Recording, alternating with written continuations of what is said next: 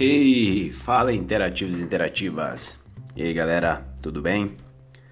Pessoal, é, não sei se todo mundo aqui possa ter acompanhado a live que rolou, se eu não me engano, acho que no dia 24 né, do, do, do último mês, com Pedro Barbosa, um amigo de longa data, né, um profissional com altíssimo padrão né, em todos os aspectos, né, ter um feeling tanto para construção né, como para prospecção. E acredito que aquela live, para quem acompanhou, foi tanto quanto enriquecedora.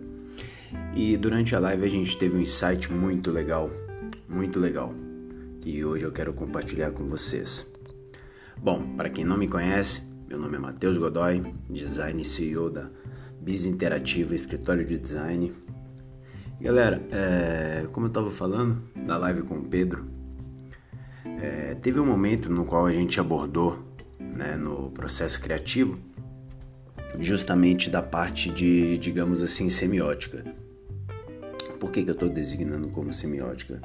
Porque semiótica nada mais é, né, dentro de uma base teórica, assim, podemos dizer, o estudo né, por detrás de toda simbologia, né, tudo aquilo que de alguma forma representa ou não né, algo ou alguém. Então é desde traços a formas né, e tudo aquilo que certamente para uma grande né, maioria de, digamos assim, de classes, né, cada um consiga interpretar e ver né, é, uma forma, às vezes até mesmo uma arte, né?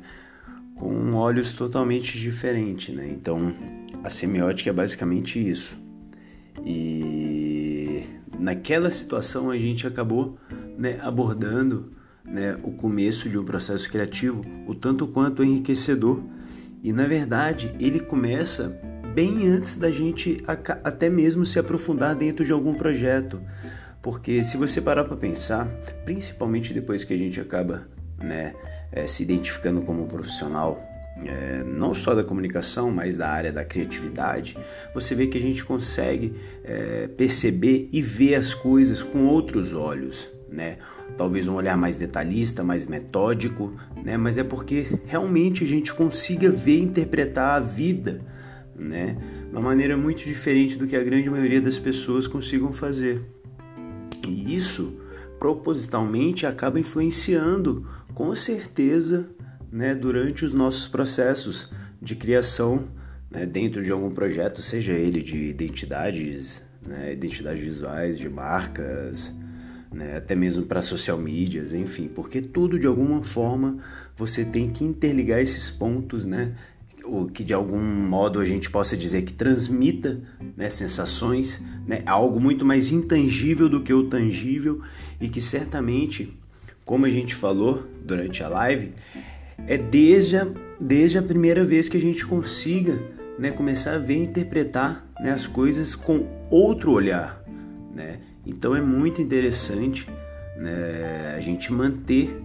É, essa vontade de poder ver as coisas com de outra forma, né? Ter um olhar mais detalhista, é, às vezes, né, ir mais além, né, se aprofundar mais ainda dentro de um, de um determinado assunto, né, às vezes até alguma referência, porque isso tanto quanto que enriquece, principalmente quando a gente vai interpretar isso aí no papel, acaba influenciando demais no resultado final de um projeto. E espero eu que, assim como nós, vocês estejam fazendo bom uso disso, porque, consequentemente, além de fazer né, da gente um profissional autêntico, você acaba também transformando né, formas, cores, tipografias de uma forma em geral, como a gente possa falar, em vida, porque é isso que acima de tudo representa para o nosso cliente. Beleza? Vou ficando por aqui. A gente fala logo mais. Um forte abraço, fiquem com Deus. Valeu. Tchau, tchau.